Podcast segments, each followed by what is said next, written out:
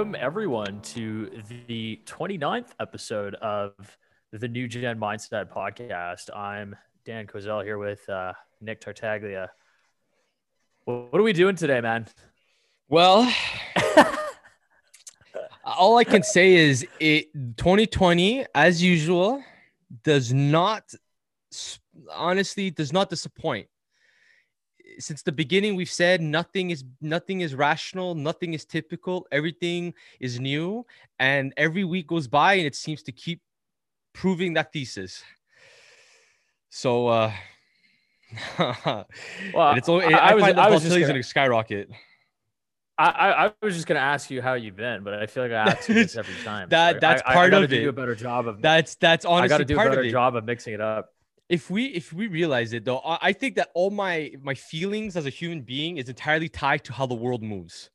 So if the world is doing crap you know it's like well i feel a little crappy inside because it's like my every my optimism and my the, the way i perceive my reality is based on how i look at the world and the way it moves. And it's a little scary right now i'm not gonna lie. It's uh the, the thought of what's happening is scaring me so so let's let's break this down um, because today's episode is going to be about the volatility that we saw mm-hmm. last week and what the volatility is most likely expected going into what might be the most uh, pivotal election yeah. ever. I mean, they say this every year, but I think this year there's just with all the chaos that's been going on. I agree with you. With all the division, uh, with all the lack of integrity in the media, not all of them. Uh, just everything that's happening. You've got global lockdowns, countries going into lockdowns now. Um, uncertainty is back, and yeah. investors hate uncertainty. Mm-hmm. Markets hate uncertainty. You and I hate uncertainty. Um, but there's a lot of lessons that are going to be taken away from this. But I want to start with a quick stat here.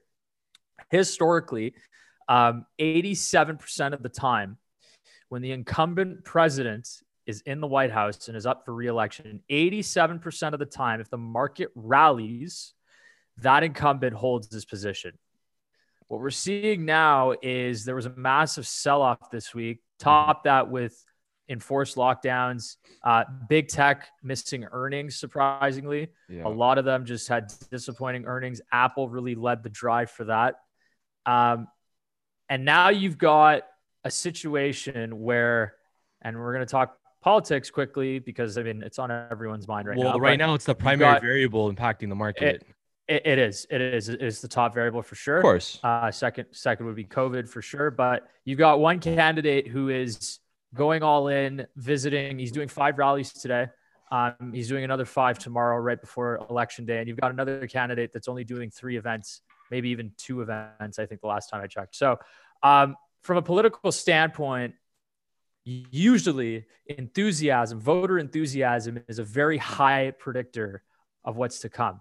But a lot of investors are not seeing it like that. And another thing that I noticed too, and I'm sure you saw this, was that on the betting sphere, we're talking like sports betting, like bookies and whatnot.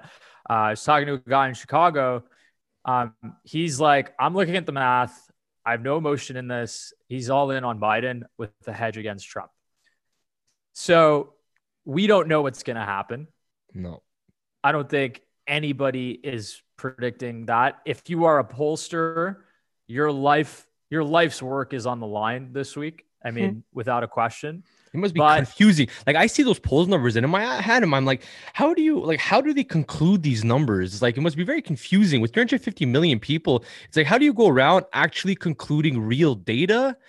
That isn't somehow biased or manipulated or like I don't know. I just find it odd that they they they go around talking so much about the postal numbers and it's like uh, does it does it usually play out the way the polls say it will? Well, what did we learn in 2016? I had, I wasn't watching that very well. I, I don't think then. you and I really cared about. I don't no. think most people really cared. No. Everyone thought, uh, okay, Trump's an outsider. He's not going to win um, what happened, he won. And uh, on election day, believe it or not, Hillary Clinton, amongst all major polls, had a 91% chance of winning.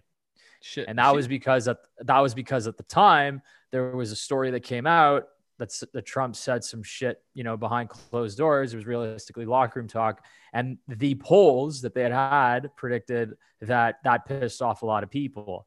The reality was, people a lot apparently the voters didn't care about that. So I'm we're starting to see some. It's, it's the sample yeah, size of the, it, the polls. It sample size. It's the sample size of the polls. It's what are the questions that are being asked? How mm. long are the questions being asked? Right?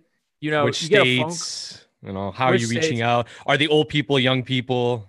Yeah, and like the other thing too is like imagine you get a phone call from a pollster. I mean, they do this in our elections too. They call you and they say, "Hey, do you have 20 minutes to answer a questionnaire?" I'm like, "I don't have 20 minutes for what type of questionnaire? You got to keep it quick. You have two minutes. You have one minute. Yeah, sure, no problem. Most people have like one minute to give on the phone.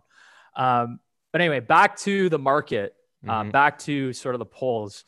Um, the market sold off about 1,800 points this week and um, it's not a it's not an encouraging sign short term, obviously. Um, and, and, there's fears that because there's a lock, there's a second wave of lockdowns on the way. Um, there could be a double dip recession uh, yeah. well past the election. The market is, hit. This is the market hit right? that double the double top uh, pattern. It had that two big dips. Mm-hmm. Um, then you take into account that look, obviously, the market behaves a little differently than typically the market uh, the economy does. Markets don't function on the same uh, time cycle as the economy. Far different. So obviously, I understand why the market in the short term is kind of optimistic for Biden because more stimulus implies more inflation in the asset classes. So of course, in the short term, there's probably more money to be made through that artificial stimulus through the asset classes. So I can kind of understand why there's investors and people on Wall Street are kind of inclined for it because it means more money to inflate. Because if no money comes in, eventually things collapse. And obviously, as an investor and people on Wall Street, it's much harder to make money when that if that happens. So I can kind of get where they're inclined, but the reality is, at the same time, if these institutions are intelligent and forward-looking, which usually they are, a Biden win would also not only imply more money less incentive for people to work. It would imply greater shutdowns, which would hurt the long-term impact of the economy. Would reduce the productiveness, the which would it would be it would it would impact productivity more than the amount of money the the Republicans want to spend. Uh, they will also want to increase taxes, which will hurt citizens' balance sheet. If that hurts their balance sheet, then they have less money to spend. Cost of living is going to inflate more also as a result of more spending and less productivity. That increases cost of living. That means less money in pocket, means less spending. And clearly, with the huge debt bubble, if consumers start stop spending, there's a lot of industries that are going to start collapsing because there's no money to funnel them and no money to funnel in towards uh, sustaining that debt load that the economies have. So yeah. everything is crazy right now. I, I will say this though. I mean, don't get me wrong. It's it's not wrong to think that Biden could actually win this. Of course. Um, I mean, we don't know. Honestly, tax, we, we, we don't know. I mean, we'll see what happens. But um, we could what, what we could do here is talk about both scenarios. But to your point, um, Biden wants to increase taxes. Yeah. I mean, you're doing this during a global pandemic, and the justification for that is the they want to increase taxes to provide more value or more money for yeah. a socialized healthcare system. Well, now, that, I don't want to get po- everything right. Exactly. So it's that's not, that's yeah, one exactly. that's that's one risk, right? Now, this week, don't forget, US GDP for Q3 was 33.1%. That's the highest ever on a quarterly basis that was yeah. annualized at that level. Now, you have to look at the spectrum as a whole, right? Trump will run with that number because he actually show he's showing to the people that hey, like this is where we're at, and we need to continue to open the economy. You have to look at the first the, the first three quarters of the year. U.S. GDP is only down about three percent this year. Relatively speaking to other GDPs across the world, Europe is going to shit. Europe is Germany like, locked down, France like, locked down, England is yeah. locking down. And the worst part of it is this is most of these countries in Europe who run on the euro, it's not like they can just print money as they wish. They have to go then through the euro to rec- have more money and more funding to sustain their the shutting down of their economy. The EU is already conflicted with so much terrible economic variables that this is just deepening these problems. so you have to you have to look at it relative to other places. The US is actually in a very strong position relative to the rest of the world. The whole world is shit right now. Uh, and, well, and China's number, yeah. China, China's numbers, I, I just, I find it, I looked at, they, they recovered within four months. Mm-hmm. Something's fishy there. But uh, the way, but here, but here's this. But... The, the only thing I want to say about that is potentially that they just didn't shut down anything. So they're just right back to normal. And the thing is this on a supply chain level, if I cannot get what I need, I'm going to redirect my attention to whoever's willing to supply it. China could just be using this as a moment to start stealing demand and supply to around the world, which would just only right. expand the power of their economy because everybody else is shutting down like buffoons. Yeah. And again, but speculation. Whatever's happening in Europe, yeah, again, it is a bit of speculation, but the numbers were there. They've recovered within four months. Their manufacturing PMIs were up like it, it, was like it went from 37 to like 52 in like two months. I was just like, how's that even possible? Like, what did you do there? So something's going on there. We'll probably get an answer on that soon. So anyway, back back to the U.S. and Canada. Canada is actually we grew about 1.2 percent this this quarter, which is good, and that's obviously based from the fact that we were able to open. But now we're entering partial lockdowns and stuff. Yeah, stimulus too. See, so here's the, the real question. I just wanted, you know, like the idea for me would be like, how much of this is purely through stimulus, and how much of this can be sustained after the stimulus is finished up and dries Correct. up. Correct. Correct. And this is the ultimate question. Okay. The lockdowns, are they actually effective? Well, it depends on who you're asking and what who you're Economic, asking and what and economically speaking, obviously economically not. it's a disaster. Of course, hundred percent. There's not like, a single person that can disprove this. And the thing is, from the other side, even, the, even German last time said it's like it's impossible to lockdowns would destroy an economy. You're you're you're you're, you're you have it's. It, most businesses, most small medium businesses, not only run on small margins of profit, they also don't make enough money to just not be able to not do anything for five years because they're not liquid like a like Apple who has almost two hundred billion dollars of cash. It, it, most small medium businesses don't have that type of luxury and ability. So by shutting down, the people you're hurting the most are the small and medium businesses, not the big boys. The big boys are only to have only get the opportunity to take advantage of this weakness in the market. It expands their ability to solve more problems. The small medium businesses are hurt the most.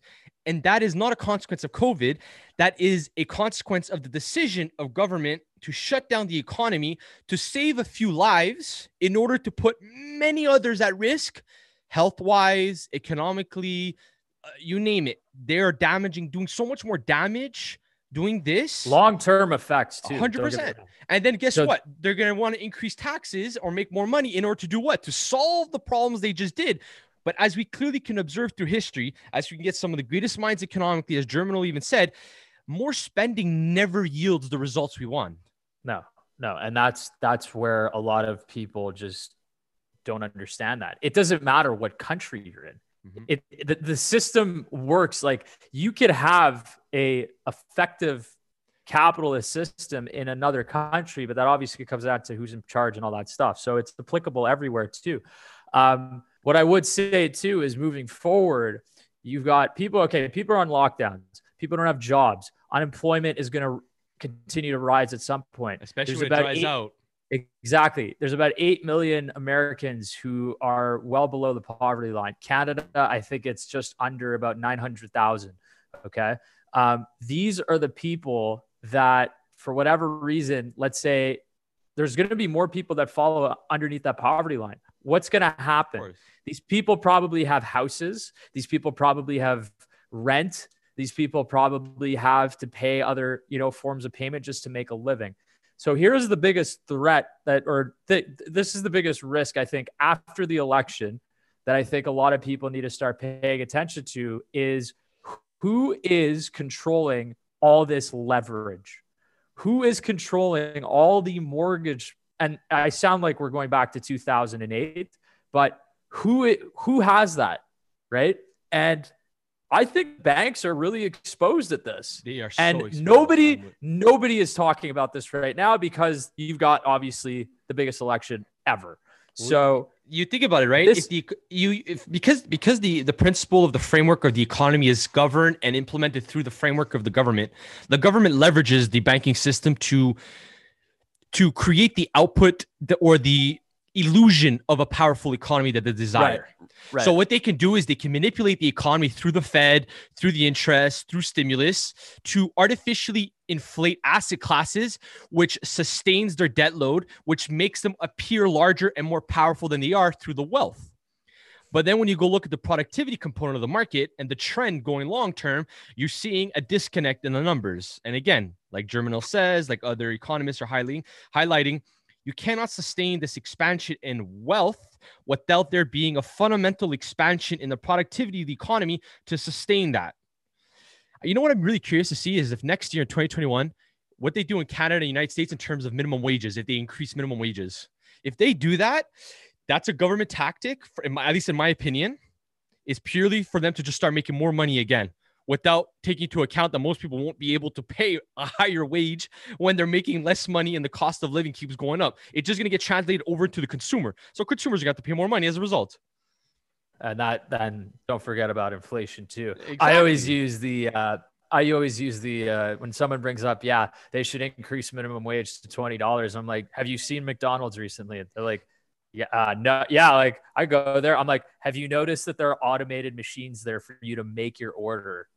Have you noticed that? Like, because you want that people. to be you? Exactly. Exactly. So it's like, force- all right, you want to, if you increase minimum wage in that regard, what's going to happen is you're actually going to, you're going to lose jobs Of course. in the long run. In the long Of course, run. because as a as a business, if I already, which again, remember, most businesses in, in the Western world in general are small and medium businesses. Most of these businesses don't have large profit margins. As a result, if you increase their costs and you increase like minimum wages, businesses to offset this will have usually one of two options. Either they'll translate that cost over to consumer, which increases the cost of living, which happens often, or what they'll do is they'll start spending more money at the beginning in order to find substitutes to their labor force in order to decrease their labor force cost or their operational cost in order to improve or better their margins going long term, which is like you just said, where's where you start substituting with machines. Driving Which, up minimum again, wages prices out cheap labor. It makes it harder for people without experience to get a job. You're pricing out poor people. It makes it harder. If you have no minimum wage, it levels the playing field and you're leveraging only your experience and your ability to provide value. And that's what you're paid for. Right. And I also, but listen, I think minimum wage should be at a specific level for you to at least be able to survive. But at the same time, But- um, the ones that, hold on, the ones that will survive are usually when you increase minimum wage, you're helping the bigger corporations. And isn't that what people don't want? you know what That's I mean? ironic. So, But it's because they don't understand the It- the irony of is there. the the dynamic of the economy of how it's like a it's it's like a math equation. If I plug something on one side, something happens to the other side of the equation. It does not. You can't just multiply one side by two and then not get an, uh, a multiplication on the other side. Math doesn't work that it's way. basic algebra. It's basic equivalent of exchange. You do something on one side of an equation, the other side has to have something done to it. You can't just increase minimum wage and assume nothing happens.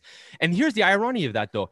The, the, the premise of supporting minimum wage is to support the increase of cost of living, which is primarily driven through the artificial inflation of government pushing asset classes and cost of living up. It's their doing primarily. Because if you allow the free market to do its own thing, it will naturally expand itself according to whatever the dynamic and the sustainability premise of the market is.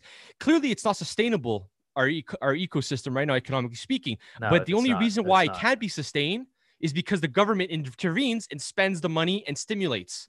But without that, Right. you wouldn't have this. So the premise of the free market argument, as libertarians or um, free capitalism, true capitalism, not socialistic capitalism as we have, is where the the economy will naturally increase the wages of people as it naturally expands. It will not increase where it cannot sustain itself unless you have external intervention from government through stimulus, which dilutes the economy, weakens the dollar, and with the trend Which is of what we're seeing now. exactly. And Ray what- what Dalio, we're seeing right so this was Ray Dalio was saying he was having he was doing a conversation on Yahoo, and he was telling about how when you look at issues of economies, when governments start going to near zero interest rate, there's an issue.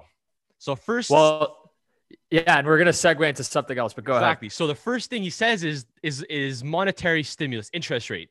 So they'll Yeah. manipulate interest rates to manipulate the overall economy. So they lower interest rates, which, as we saw, just had a huge impact on inflating uh, other bubbles. And then what they did was they bought securities and asset classes and financial products. This is where he says all, and this is where Ray Dalio says, and he goes, you can clearly see this in the economy right now. He goes, when you do this from the government's perspective, you intervene, you start buying asset classes like that.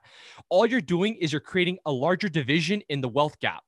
Yep. Because you're protecting those with financial uh, assets, and you're not allowing people without financial assets to be involved because nothing's becoming cheaper. Yeah, to get- you're get into the pricing out poor people when you do this. Same thing with the minimum wage. You're being priced out.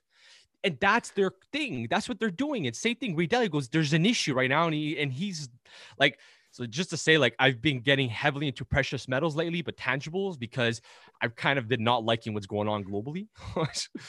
so uh Well, I, and dude, like this is exactly what everybody should be looking at too. Is you've got zero interest rates.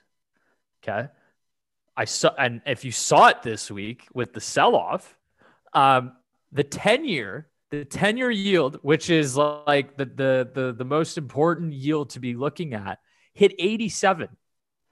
So when every sector in the market was red and the 10 year was going to 0.87 or 87% or, or 0.87 whatever um, to me that just signals it's like where are investors putting their money Mhm. you cannot get yield right now in fixed income it is impossible and because they're manipulating the interest rates because that's what it is that's what it looked like at least i mean i don't know if that's true or not but like if ray dalio is talking about that as being manipulation it's pretty clear that they're manip- there, there's it's fair to assume that they are manipulating uh, the 10 year, the third year, et cetera. But to me, I was just like, wait, wait a minute.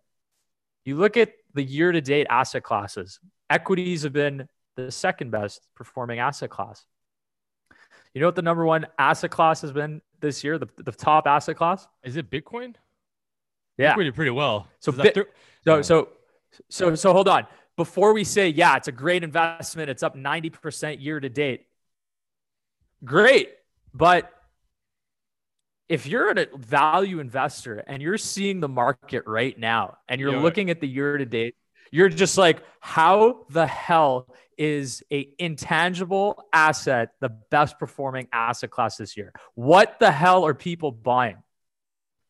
So again, these are all the questions, and this There's- is why the the VIX last week. So the VIX again is that uncertain. It's the fear gauge in the market. Mhm. That's why the VIX hit 40 last week. It is just like, and I saw it happen too. And I was just like, okay, I'm buying UVXY today. I bought a few calls, made some money on the down short. I called a friend. He's like, he's like, I've been prepping for this moment since since God knows how long. But uh, it's just the writing was on the wall. It was just there. Okay. And I think this is actually going to continue, maybe even this month. It might get worse this month, to be quite honest. And we got to see what happens on Tuesday. I'm scared. Like, look, I'm scared. Honestly, at the big dip, at the big dip, I got it. The second lockdown kind of ruined the whole potential for me to potentially see a dip as an opportunity again because now you're just the first lockdown did a lot of problems. Okay.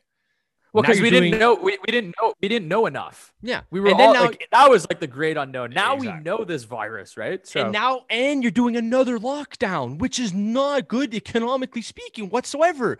And yet, their intervention is also sustaining asset classes where, fundamentally speaking, the economy clearly cannot sustain. Because if it could sustain on its own, it wouldn't require the stimulus. So, the output desire of the government, hoping to God, in order to fix everything happening, is that after the stimulus, that they somehow find a way to stimulate, really stimulate the economy in terms of productivity output, not in terms of just spending money. Because when they say stimulate, all they're doing is we're artificially maintaining the levels of the economy by giving more money so people continue to spend. So you're fueling a consumption economy. You're not fueling a productive economy. And that's how you want you want to create more opportunities. More opportunities, more productivity increases the power of your dollar, increases the power of your wealth, everything like that. But clearly, and it, so all this going on right now, I'm freaking out. I just don't like the environment. Now you have Europe shutting down, you have North America collapsing, you have a huge issue politically. You have a huge issue socially with division. You have a huge issue economically speaking. You have global recessions. Europe looks like it might collapse. I don't know what's going on over there. Canada is falling apart. You have millennials that have a terrible trend in terms of being a, a, a productive labor force, which has a bad outlook as a whole collectively. You have asset classes that are insane. So then in my head, I'm like, well, the only thing that makes sense to me now is precious metals. I'm done. Yep. Like I precious metals, silver, gold, copper, uh, all these things. I, that's become my new little obsession because that's the only place I truly see value now.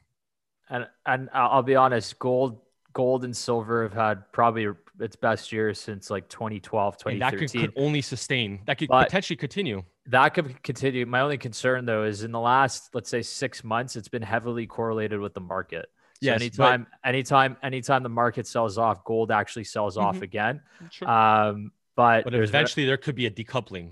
I well, I feel like there has to be because at some yeah. point, you know, gold has historically gold and silver, although silver has much higher utility than gold, um, they're going to have to split off from the market at some point exactly. because investors are going to have to go somewhere. Exactly. But the question is, what percentage of that is going to go to precious metals, and what percentage of that is going to go to Bitcoin and cryptocurrencies? I agree. But see, I might I think it'd be more of like an age separation I think so too. Yeah. Because look, to be honest, JP Morgan actually had a report on this. They said before you continue, they yeah. said that uh, the the young the people under forty, their hedge was to buy Bitcoin, and yeah, then the exactly. people over fifty were buying makes gold sense. and silver, it's, which it's makes heavily sense. it's heavily correlated to psychological demographics. So age is a huge factor in the way people perceive asset classes and storage of wealth and so on and so on. Uh, it's the reason why I'm starting to look more precious metals, and I think is because I'm looking at it again as a contrarian in the sense that we're going to have a repeat in terms of a bubble where people are going to neglect the value of tangible commodities until eventually the world realizes that is the most insurable value because who doesn't like gold? Who doesn't want silver? The whole world likes it. Central banks buy it, governments buy it, institutions buy it, wealthy people buy it so I feel like there's going to be a bubble, uh, um, an invert of what a typical bubble is. Instead of they're going to be so obsessed with other asset classes because the older generations were obsessed with those things that they're going to neglect it for so long that eventually they're going to have to come back because people cycle in their desires and their asset classes. Yeah. So I feel like eventually they're gonna have to come back to it because at the end of the day, if any whatever happens, gold I can barter it, not a problem. I can give it to you and you'll give me something in return for it. Everything else right now is so expensive. And in the short term and the midterm, if the economy stagnates or starts going downwards and there's a collapse, you, are just buying at the peak right now of everything. Like almost uh, everything is at a peak. Agreed. And uh, I actually want to talk real quickly about real estate too, um, because this this summer in particular, uh, lumber prices hit all-time highs. So what lumber is, it's a leading indicator for new home starts. New home starts is a leading indicator of economic growth. Uh, historically, from the, the last, government's perspective, from the government's perspective, yes, but exactly. even economists will agree with this too. But again, but those are primarily economists because remember, it's stimulus. You you can if you it's you can artificially increase those numbers. Correct, but that's gotta, all I'm trying to say. Yeah, but you also have to look at how many new homes were built, how much yeah. selling was done. The real estate market this summer was off the charts. Yes, hundred okay? percent. But it's, Canada, it's fueled through that debt, so don't forget cor- that one. Cor- correct. So you you have the zero interest rates. You'd be exactly. The bankers were saying you'd be foolish not to borrow money and buy a property great. If you've got enough liquidity to do it, by all means, like that's fantastic. I think you should have done that. But the problem is, I'm sure a lot of a, a, vast majority of people are probably taking out a mortgage that's at least 60, 70% of what their equity was. Right. And they're kind of locking themselves into that asset, really yep. buying at a much higher price. Exactly. And that later on, if the interest goes up, guys, yeah. ciao, prices are collapsing. Yep. Because so, it, it's called, it's, it's a balance.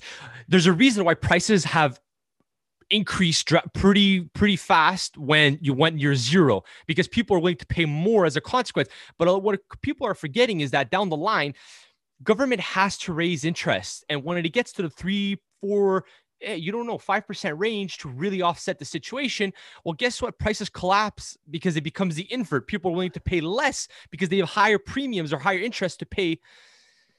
And a lot of people that are buying now they're not taking into account the future cost of their property as a consequence of increased interest. So if you're not accounting for your margins in terms of your cash flow versus your debt payout later on when those margins get squeezed more because interest rates rise you can get screwed. So you have to make sure you're, if, you're like, if, like if you have a variable mortgage exactly. Right. you- that's it. It really so it, that's why like if you're gonna lock up obviously try to lock up for seven years. That's that's my Uh, personal I yeah if you're like- below now below 2% i would lock up for seven years well, because if you honestly can get 10 that's a huge deal too because Yeah, exactly. you're, you're you're you're buying time but here's here's the problem right what percentage of the mortgages that were issued Mhm. during this sort of housing boom that we've had in both Canada and the US are actually Mhm. variable mortgage rates. Mm. And the other question is okay, did the mostly banks probably all fixed i think they're all fixed probably prob I, it's I the way that so. I, I think it's to stable things I, I would hope so. But um, what percentage of the bank's investment banking book make up sort of those transactions? Mm. Let's not forget, just because 08 happened doesn't mean it can't happen again. Oh, and the economic ish, the economic problems now are worse than they were before. Hundred percent. So, um, I think again, volatility is going to be creeping higher this month. It's going to be bumpy. Um, if anybody's invested in the market, like I, I have Apple shares still. I bought some at 115. I saw it go down. If you you you, a hold Apple, you don't trade Apple. Hundred percent. If you bought if you bought a good company and you're down in your position right now, probably just just sit on your hands. Yeah. Sit on your hands. Don't be afraid, guys. don't like you but it's going to teach you as well it's going to it's to teach your stomach a little bit of a lesson about volatility um but again moving into tuesday and we're going to talk about this real quickly too because this is going to contribute to the volatility and the severity of it as well there's three possible actually there's probably 120 million possible outcomes in terms of states combinations but for simplicity let's just do it like this let's assume the first one is a Biden landslide. Mhm. Okay. Here's what I think will happen. And I'm sure you'll agree to this. Um, I think energy stocks will collapse. Mhm. Biden did bring up something in the last debate that had everybody just like, especially if you're in oil, gas, uh, you know, Supply chain, supply chain, anything like that. I want people to understand something everything's Oil. gonna get. ex- uh, oil will collapse. But you have to understand oil and gas, yes, it's a dirty industry, but they've come so far into the innovation, into the reduction of, of, of greenhouse gases that if you get rid of that completely, you're actually getting rid of almost 5 million jobs, if not more. Okay. And you're also giving power back to China and Russia because those are the two biggest oil and gas, Russia especially. I mean, those guys are the oil and gas kings. If the US just says we're done with that, you've lost an entire portion of the economy that's never coming back. That is almost depression level, in my opinion. That's sustain. Here, think of it this way. To add on to that is, United States is basically sustainable in terms of its own production of oil to fuel its own supply chain. It's self-sustainable through that their own energy consumption. They became energy independent. if you Trump, if you remove this and you try to destroy the industry, not only are you losing a lot of jobs, one, two, you're now going to become a consumer where you have to buy it from other countries. Because guess what? Just because you eliminate something does not mean that all of a sudden you have a substitute. There's no substitute right now because the, the thing is, most of the supply chain, which takes time to innovate and adapt, because it's a huge capex requirement, there's a lot of money involved Massive. it's that most of it depends on oil the boats the trains the planes all these things cannot just be converted tomorrow it takes time Your car, years. Your car that you but drive. just just to transfer everything on ocean air is is all driven through oil right now. Yeah. if you want to go mining guess what? If you were to convert right now and say we're to go full pin green guys everything all the mining all those trucks what do you think it is? They're going to have to spend more money on oil in order to get more stuff. In the short term the increase in emissions will be clearly observable in my opinion because They- you're going to have to drastically increase the output of your metals and productivity in terms of those those the things you want but which is only gets done by consuming more oil Yeah. So again, I, I, Biden landslide. There, there, there will be a collapse in energy. There's, there's like, I like, it's inevitable. Okay. So that's one. That's one scenario, right? That's like really something to pay attention to. Um, let's say it's a Trump landslide. Um, there might be civil unrest. Mm-hmm. Um, that means retailers, if, if there's consumer too, consu- consumer discretionaries, consumer disposable, uh, like all those retailers, those yeah. small businesses. I mean, you might have like 10 Walmarts looted. Now, Walmart's a big company too, but at the same time, the little ones lose. The little guys are losing, and that has a long term exactly. consequence as well. And nobody's gonna want to open businesses in that environment. It, exactly, and there's going to be a mass exodus from those cities that have had yeah. the most riots, which has already happened. I think yeah. seven hundred thousand people in California have moved to Texas. Just an FYI. That's I know. I, I I follow plenty of people, businesses, entrepreneurs who talk about how they won't plan on leaving, and they've been leaving. So but. so it, it wouldn't surprise me. Now Trump is good for the stock market in the short term. In the long term, it becomes a little bit sketchy with regards to okay, how deep of a recession are we in? We see, I, I, think that argument comes on both sides almost. I, I, agreed, agreed. So I don't want to get too into that. So that's just one of the many scenarios that can happen. Okay. Another scenario, and I think this is the one that has everybody on edge. And this is something called a constitutional crisis, mm-hmm. which essentially means that let's say all the votes are counted the first person who gets to 270, okay? The first person that gets to 270 basically wins. However, if the candidates are deadlocked, okay? Let's say it's like 272 and 258. They they are required, I think under the constitution, they are required to do a recount. And this is what happened in 2000 with George Bush and, and Al Gore in Florida. Mm. Um, Florida was like debt. It was like, I think it was 10,000 votes. 10,000 votes separated that. They had to recount it. Bush eventually won. Um, really interesting situation there. But anyway, a constitutional crisis, especially with what's been going on this year, is the last thing the United States, even Western society in this point, needs. Because if that happens, there is a strong risk for civil unrest between both sides. Yeah. And you're, you're going to have the extremists from both sides literally go on the streets and there's actually going to be violence. It's, it's, it's my, my worries is how are the states going to react in terms of against the government? Will states conform to federal policies and regulations and laws, or states will further disconnect themselves from the federal? That that's where the civil unrest, like, there's so much. See, that's the thing. As a value investor, you're looking at all this thing and you're going, like there's nowhere you can logically say I I have a perfectly normal expectation of how the market's going to move, how the economy is going to fundamentally get better, and I can really find value right now in the overall market. Eh, I don't think there's many people that agree with you on that one, because honestly, it, there's no solid footing. It's chaos everywhere. It, everything is chaotic right now. It's insane.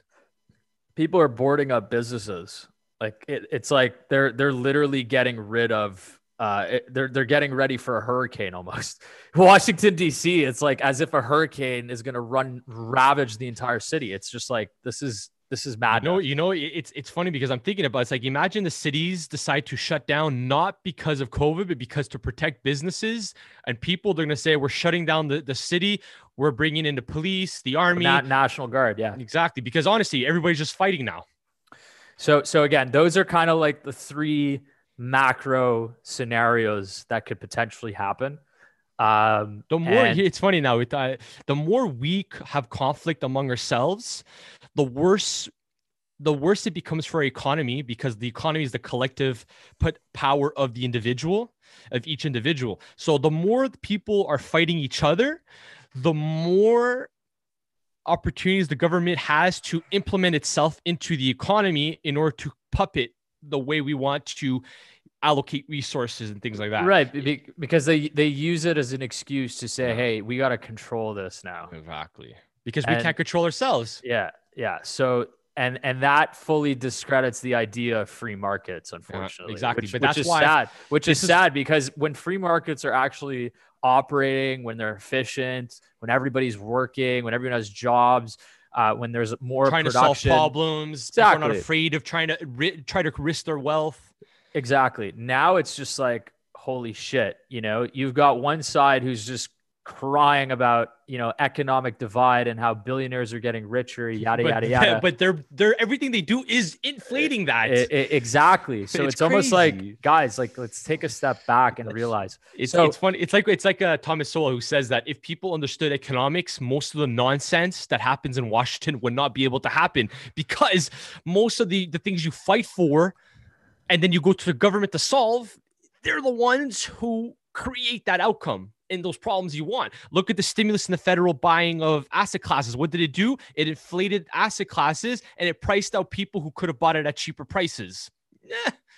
you get what I'm saying? Like it's perfect examples like this cost of living is going is going to keep going up higher and higher as a result of what of more government spending stimulus and taxation as a result what happens cost of living goes up cost of living goes up what happens people are pissed off what do people do they go to the government increase minimum wages please it's Guys, it's a, it's it's it's a a, it's a cycle. It's, a vicious crazy. It's, it's a like people cycle. don't want to understand these things. It's insane how everything you ask for them to solve just enhances the problems you keep going to them to solve.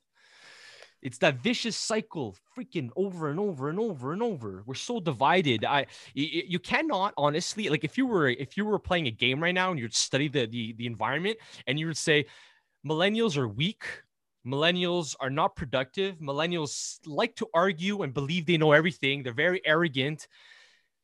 Honestly i don't see a i very mean I, I'll, I'll admit right now i don't know everything.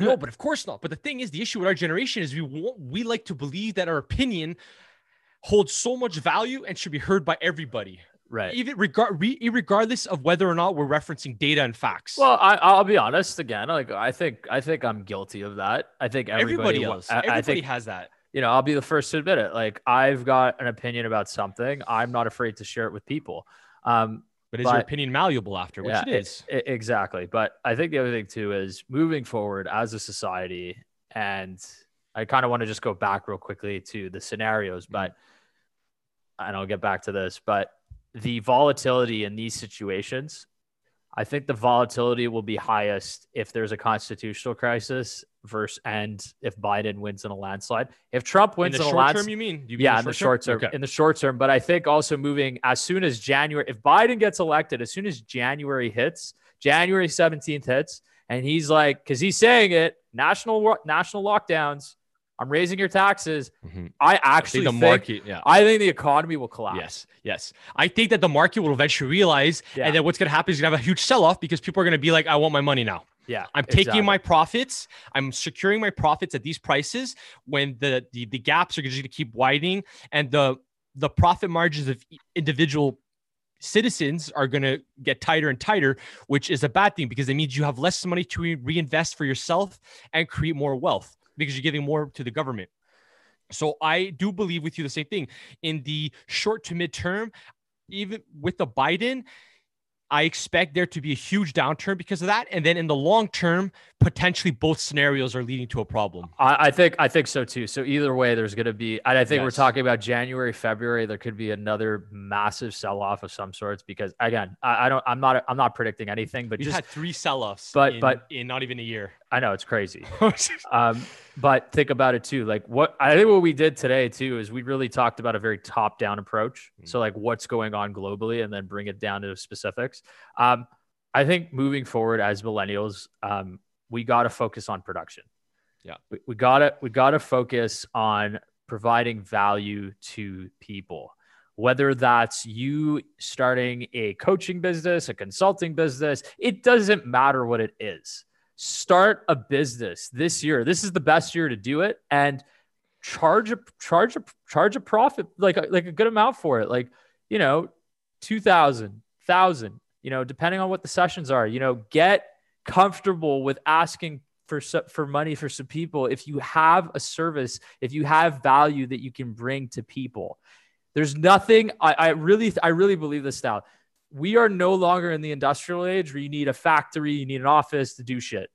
You can literally, and I'm doing it here too, and I know you are as well. I'm literally running a business inside of my apartment. I do everything from my phone. You know, you do everything from your phone. So, like, that's the that's the important thing. Like start a business. This is the best time to do it. Uh, you and have look to- at look, look at this as an opportunity. I know what Nick what we talked about today is like doom and gloom and and, and whatnot. But as And- an investor, we have to look at things like that. Yeah, you know, you you you have to look at it objectively, but also look at the opportunity side of it as well. We're, we're economic agents. You know, it's like Ray Dalio says people have to look at themselves as a balance sheet.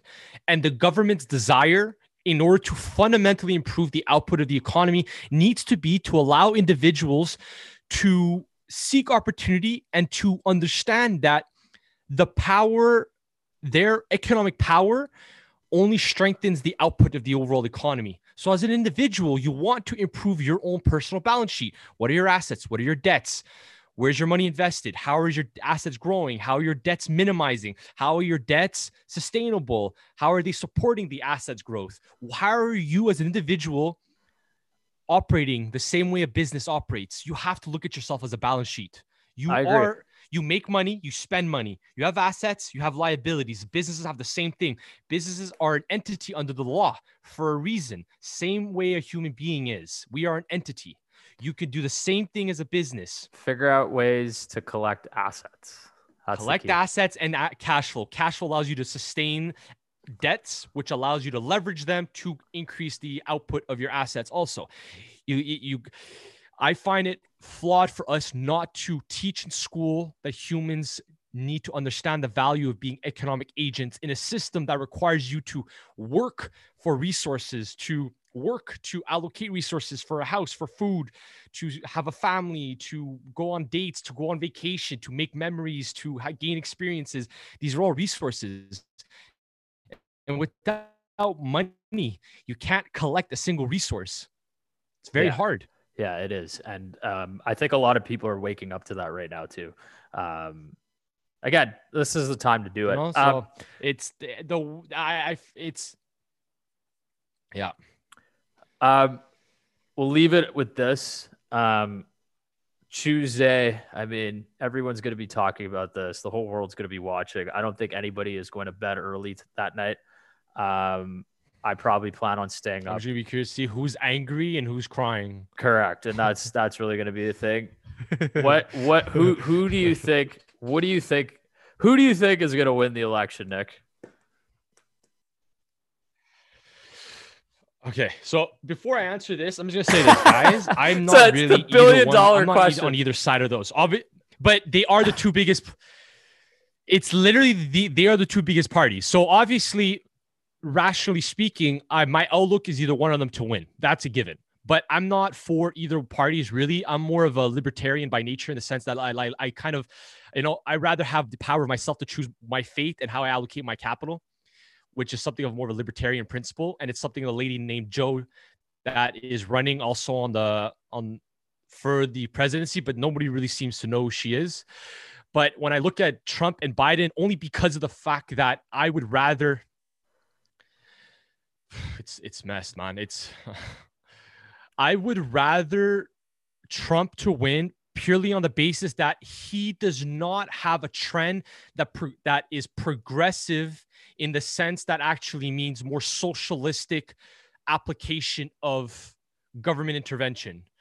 There's more of that on the Democratic side, and I do not like that whatsoever. I don't like that trend. Yes, Trump, whatever people disagree about him, him as a person, yes, he's still spending money. That's a given which is why we both agree that in the mid to long term, there's still going to be problems economically speaking, because they still spend money and they still have that idea that spending helps in the ways they do, but it's not as progressive. I'll put that in quotations because I don't really believe that Democrats are very progressive in a good way. They're more progressive in a negative trend. And therefore, I would rather Trump because he, I feel like the actions he will take will be better off down the line afterwards for the overall economy than once taken by the Democrats, which would probably just be again more stimulus and more printing of money and giving it to people that again don't want to work or don't care to work and it just create more division in the overall economy. So, you know, like it, it, for me, it needs to be Trump just on those bases, purely on that alone. It's an economic argument, not I I, I not another arg- not any other type of argument for me. I know, and I've I've probably I'm trying to play devil's advocate here, but I, I really, I've been heavily involved in the research of both candidates. Um, I've been heavily involved in the research of both platforms.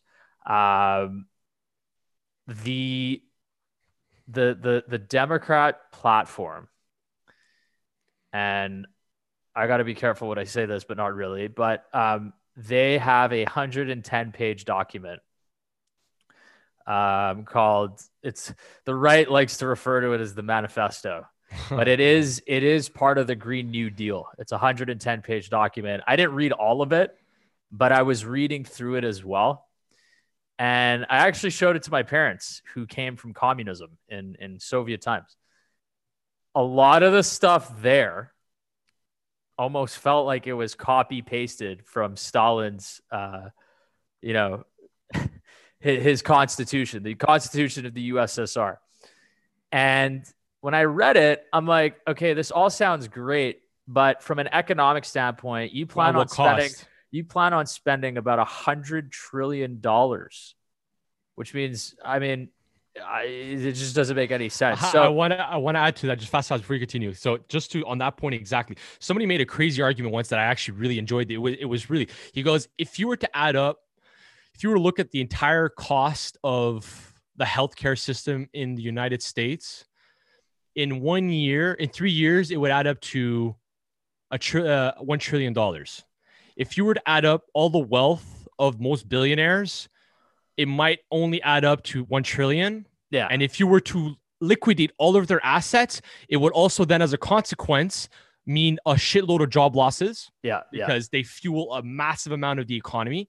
So, in order to pay off three years worth of healthcare in the United States, it would you would require about a trillion dollars. In order to do that, you would have to basically liquidate everything these billionaires own, and that would only funnel it for three years. And then what after?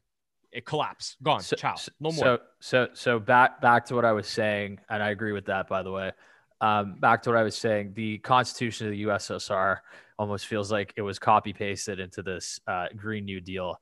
Um, so they and they plan on raising taxes to fund that, which is to me to me it's economic suicide. Um, of course. So so so going back to Trump, um, I want him to win. Mm-hmm. Um, will if if he win if he loses, will I accept it? I mean, yes. We don't I'm have not gonna, anyway. I, I I mean, we all have to accept it. Some people can accept that. I mean, I don't know. Well, uh, what am I going to do about it? First of all, right. live in Canada, and secondly, as an investor, your job is to adapt to whatever correct. you're thrown. Correct, correct. But again, I'm just, I'm just, stating, yeah, yeah. I'm, I'm stating an obvious here. But Trump is the economic builder behind what was before the pandemic probably the greatest economic boom we've ever seen uh, in terms of pace and in terms of growth. And he actually gave back to the American people uh, an extra seven to eight thousand dollars from his tax cut. So imagine you get seven to eight thousand dollars. Like, yeah, it's not a lot of money, but for some people, it, it adds to their their liquidity. Well, forget their liquidity. well, yes, their well, liquidity, their individual personal but, liquidity. But but it adds to their standard of living. Of course, but that's 100%, right? Uh, and it doesn't so drive. Hold on, hold on, hold on. Hold on. Let, me, let me finish my thought. Yeah, go, go, go. Before you interrupt me, I got to get a mute button for you next time. I'm joking. But it's okay to to me, it's just like d- the pandemic is going to continue to be here. Um, when he's talking, a lot of people just don't understand this. He's trying to deliver a message of hope. Whereas to me, Biden is just sitting there. And the one thing he said, a dark winter is coming. And I'm like, as a leader of a country, I don't want to hear that. Mm-hmm. I want to hear somebody who's going to say, we're going to beat this thing. We have done this. We're going to recover from this. Here's the plan, you know? And again, I've been getting a lot of hate for this. I don't really care because you're it's free country. You could do well, free country for now. Uh, but you're you're you're entitled to whatever you want to say. But I really believe that after this is all over, the person who can take the country out of sort of this huge problem and move it forward is is Trump. Yeah, because they're built, business pro. Yeah and business pro fuels economic yeah. development. Yeah. And that's, dude, like to me, that's just, that's what it comes down to. Now, people are going to say he's an asshole. His personality is rash. I'm like, dude, I don't care. Did he get the job done? What does his track record say? It's the same thing when you're running a business. I don't care about your personality. I mean, are you good with people? Sure, yes, but did you get the job done? It's like it's like I'm gonna I'm just gonna elect somebody because he, I'm gonna elect a I'm gonna hire somebody because she's pretty. No, again, it, uh, whoever you are, you want to be you want to be given power or you want to be utilized because of your value and what you can what provide. value can you bring to the group and right that goes exactly. back to production you know it's that it's, it's that whole it's the principle of economic philosophy yeah input output you cannot expect an outcome economically which is how you improve your living standard how you enjoy your life if the input is artificial if it's divided if it's non-existent. Like there's no input. That you just want the government to take care of you. That's socialism. Yeah yeah. you're giving the power to the government to take care of you. That is weak as an individual because then that means that you as an individual have no power to earn what you want to earn in life and build what you want to build in life because the government can just allocate resources as it see fit as it see fits and you become a consequence of those decisions perfect example here in montreal they, they, decide to shut down uh, gyms with zero proof when you have data that shows that as a result of shutdowns from COVID, there's an increase in mental health problems and suicides. Gyms are a way for people to release energy, to stay active, and to stay fit and healthy. Why is the government destroying businesses, which economically speaking, in the short term may not hurt us, but it hurts the mental output of the productiveness of our economy because there's no people can't move, people can't exercise, and that could have a long-term impact on our productivity. Agreed. And uh, gyms, in my opinion, should be an essential service. But anyway, yes, of course, hundred percent. But again, the government gets to choose, and from their perspective, from books, if you look at it in the balance sheet, it, look at present moment, the cost of shutting down the gym or businesses, gyms losing their jobs or losing. Uh, losing their businesses has it's it's insignificant to the economy right now right? If there's a if there's 200 gyms in montreal and 200 gyms vanish okay that's not many people that lose jobs compared to the other people it's which still is why, but listen it's still it's still jobs that yes but my point is they're choosing who is open and who's not open from that perspective, they have to economically somehow have some sort of reasoning. And to me, that is one of their primary reasoning that economically speaking, you don't add much, but that's a short term thing. Long term, you're destroying the productivity and the health of our economy because people are going to become saddened, depressed. You know, mental people can't see each other, people can't hang out, can't have fun. So people don't want to work as a result because they don't, they, there's no reason to. Right. And uh, again, this is, again, I I, I really think that again, moving forward, the uh, let's talk. We'll go back to the market real quickly, and I think we'll wrap it up here because we've been going on. We said we were going to do like a thirty-minute episode. We're already at an hour because there's so much to talk about. But it'll never uh, be as long as we think it is. No, never. Um, but yeah, no, you're right. With with with gyms, like uh, long term, it's gonna it's gonna fuck people up, like mentally, emotionally. Like it, it really is gonna fuck people up, and um, I'm my head just keeps going back to what's going on uh, Tuesday, and that is what's on everyone's agenda. Yeah. Moving forward, guys, like for all those listening, thanks so much. Um, it's going to be the number one topic this week. Um, markets mm. are most likely going to sell off. I would not be surprised. Um, but if there is a contested election, um, we might have a very dark November mm. in the markets. So buckle up. It's only gonna um, get worse for Canada if it uh, gets worse in the United States. For for Canada too, because we're all we're, we're next door neighbors, and we depend um, on them for they're the primary source of they're the primary buyer and the export uh, importers from them too. I think. Well, what yeah, of, of aluminum, everything, yeah. everything, and oil too, right? So we um, depend on them so much. Yeah. So the the thing that I would say is do not be surprised if your investments are down this week if you're already invested. If you've taken profits, congratulations. Exactly. You guys are smart. Nothing best, wrong with nothing wrong with that. The best time to sit on cash right now is mm-hmm. is the best time to sit on cash is right now. When so, there's the most amount of uncertainty is the best time. And right now, like we're saying, that is the reasoning where we're talking about the volatility is that there's so much uncertainty and so many variables going variables going in so many different directions that that disconnect on every facet of how you look at things is why you say that there's crazy volatility and why we say that it's very hard to see a very simple and logical trajectory forward for our, for our wealth because there's so much shit going on that taking profit right now guys is not a there's nothing wrong with that at Uh, all Agreed. So we'll leave it at that. All of our American friends who are listening, if you're listening right now, go out and vote. I don't care who you vote for, just vote. I, you know, I had a friend call me, he said I voted for Joe Biden, and I was just like, dude, I don't even, I'm not even mad at you. Like, don't even, don't even worry about that. Like, I'm I not gonna hold a grudge. But go out and vote. It's, it's, it's so important, and uh, we're gonna be watching. So Mhm. we're just spectators in this crazy world. Um, Yeah. And as soon as there is more certainty and stability in the market, I think that's a good buying opportunity. Mhm. And if it means waiting a year, find we'll find value elsewhere. That's there's always other ways to put your money to work. Agreed. We're at an hour right now, Yeah. so we'll, we'll leave it at that, guys. Th- Thanks so much for listening. We'll see you next week. Hopefully, we'll have a winner by the end of next week. Uh, but have a great week, guys, and stay safe. We'll see you next time. Ciao, guys.